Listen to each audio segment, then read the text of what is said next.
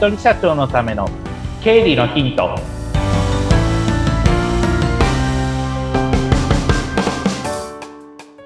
皆さんこんにちは。理財実践局株式会社の池田孝之です。こんにちは。インタビュアーの水野紅子です。本日もよろしくお願いいたします。よろしくお願いします。今日の配信が2月の13日からっていうことで、はい、その2月13日って名字が義務化された日だそうなんですよ。1875年明治1年かな、うん、だそうなんです。へえ。私あの池田さんの名字全国で何位かなって調べてみましたら、はい、何位だと思いますか、はい、何位ぐらいだろう30位以内には入ってると思います。すごいですね。23位です。おお。うん、そうなんですね。ええー、あ、私、あ、そうなんですね。割と、なんか池田っていう名字は見かけるので、うん、まあ、多いだろうな、なんていうことはちょっと思ってました。おそうなんですか。私の水野は105位でした。ええー、そうなんですね。中部地区には多いんですけどね。うん。なかなか全国的にはないのかな、というふうに思いました。そうですね。うん。まあ、池田はまんべんなくいそうだなと思います。いや、でもあの、覚えやすくていいですね。そうですね。覚えてもらえるように、これからも頑張っていきます。そんな池田さんに今日もいろいろと伺っていきますが、はい、今日はどんなテーマに、はい、はい、えっと、前回に引き続いて災害時のお金ということで、今回は、え前回の終わりに、ベニコさんおっしゃってた、じゃあ、賃貸してる方どうなのっていうところがテーマになってたと思うので、そこをちょっと、あの、いろいろお話ししていきたいなと思っております。はい。で、前回の、まあ、地震保険の話で、どちらかというと、家を持っているとか、っていう方に向けて話をしていったというふうなイメージです。はい。ですが、大半の方、多分事務所を借りていますとか、あとは、まあ、一人暮らししている、もしくはしてた方は、その、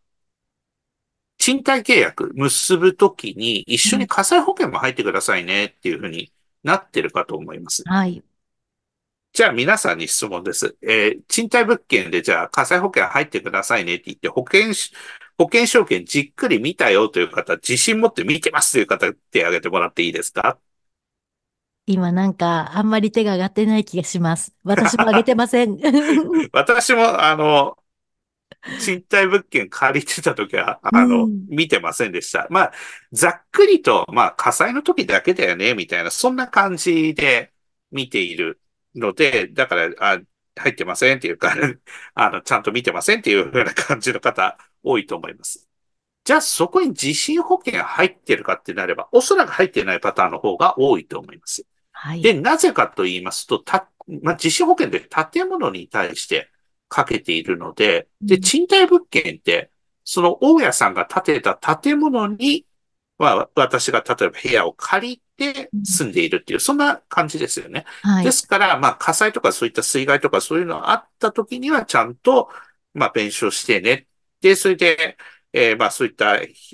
火災が起きた時には、じゃあその火災保険から賄ってくださいねなんですけども、地震は、まあ原則建物ですから、まあ火災ということもありますけど、建物ですか？ら、建物に万が一のことがあったら、それはじゃあ誰の責任かって言ったら、建物を持ってる大家さんが、まあ地震保険入んなきゃいけないっていうところになります。で、まあ賃貸物件ですから、当然ながら規模も大きいですし、事業用のビルとかでもやはりね、1回のみとか2回のみっていうのは少ないと思うので、まあ、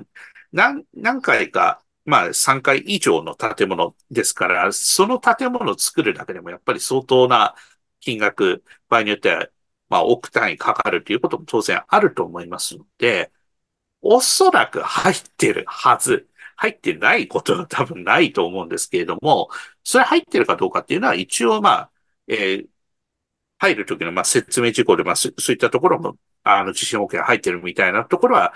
多分説明されるとは思うんですが、で、それは、まあ、万が一地震が起きたとしても、結局それは建物地震は、もう大家さんの方で、まあ、責任持って対応していくしかないっていうところになってきます。うん、で、あとは、まあ、不安なところとしては、物件借りてる方、まあ、耐震設備とか耐震設計がちゃんとしているかどうかっていうところは、まあ、ちょっと、それは見ておいてほしいかなっていうところにはなりますが、あと、事業でや、あの、店舗借りてるとか、はい。あと、建物借りてるって方も多いと思います。うんで、事業用は事業用でそういった保険に入っていただく感じになります。まあ、火災保険は入っているとは思うんですけれども、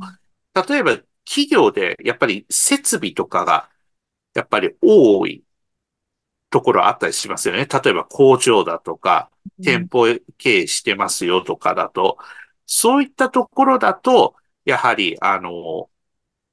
別でちゃんとまあ入っておかないといけないわけですよね。なぜかというと、やっぱり機械とかそういった備品関係って安いお金で買ってるわけじゃないですから、何も入ってない状態で、うんそれで壊れてしまって、まあ地震とか災害があって壊れてしまって使えませんってなってしまうと、結局は、あれですよね、また買い直さないといけないけれども、買い直すんでもやっぱり、借入金を起こして設備資金を借りて買ってたっていうケースもあると思いますので、そうするとじゃあまた借りて買うのかってなれば、なかなかしんどいと思うんですね。お金貯まってる会社さんだったら、まあ、それで対応すればいいかってなるんですけれども、そうじゃない会社、かなりしんどいことになってくると思いますので、そうしたときに、まあ、そう、そういったことのないようにするために、まあ、地震危険保障特約なんていうふうに、まあ、専門用語で言ったりしてるんですけれども、企業さんのところに関しては、例えば、えーまあ、地震によって、例えば屋外の設備、例えば看板が、えー壊れちゃいましたとか、で、看板によって万が一人が怪我したとかっていうことも、まあ、そういった賠償じゃないですけども、そういったところの保険とかも備えておかなきゃいけないし、あとは、まあ、機械設備だとか、あとそれから、場合によっては商品ですよね。仕入れた原材料が結局、地震とかそういった災害によって、結局なくなってしまったとか、使い物にならなくなっちゃったっていうことにも備えて、そういった企業用のそういった地震保険っていうのもありますので、そういったところ、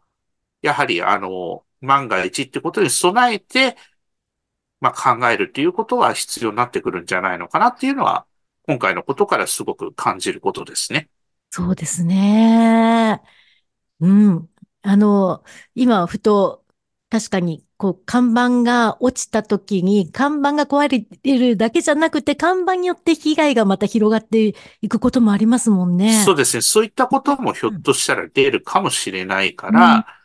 万が一のことに備えて、まあ、ただやはりじ、それはまたちょっと地震保険とは別の保険になる場合も多いんですけれども、はい。うん。地震によってっていうところになった時に、地震による、よって例えば建物が、えー壊れただとか、たうん。えー機械が壊れただとか、そういった備品が壊れたってなってしまうと、保険入ってなければ結局もうそれは、あの、使えない、使えないでまた買い直さないといけないってことになってしまいますから、まあそういったところを防ぐという意味でも、まあ、あの、選択を入れていただくっていうことは必要になってくるかなと思います。で、その時の保険料っていうのも、えーまあ、ちょっとこれは保険会社さんによって結構、計算の方式とかいろいろあるようなので、うんそこは、まあ、見積もりを出していただくっていうところを、あの、選択肢に入れていただけると良いかなというふうに思います。はい。まずは自分が何に、どの保険に入っていて、どんな保証があるのかっていうのをうん改めてチェックですね、本当に。そうですね。うん本当に、これはもう、あの、プライベートである一人の人もそうですし、あと事業用としても、まあ何にどのくらい入っているのか、どういう保証があるのかっていう視点で、うんあの、見ていただくっていうことが大事になってくるかなというふうに思います。はい。で、あれですね、あのー前々回でしたけど、あのー現金をちゃんと持ってなきゃって、あのはい。ね、逃げる時とかのところにっていうのに、その保険の控えとかそういうのも入れとかないとですね。そうですね。うん控えっていうのも、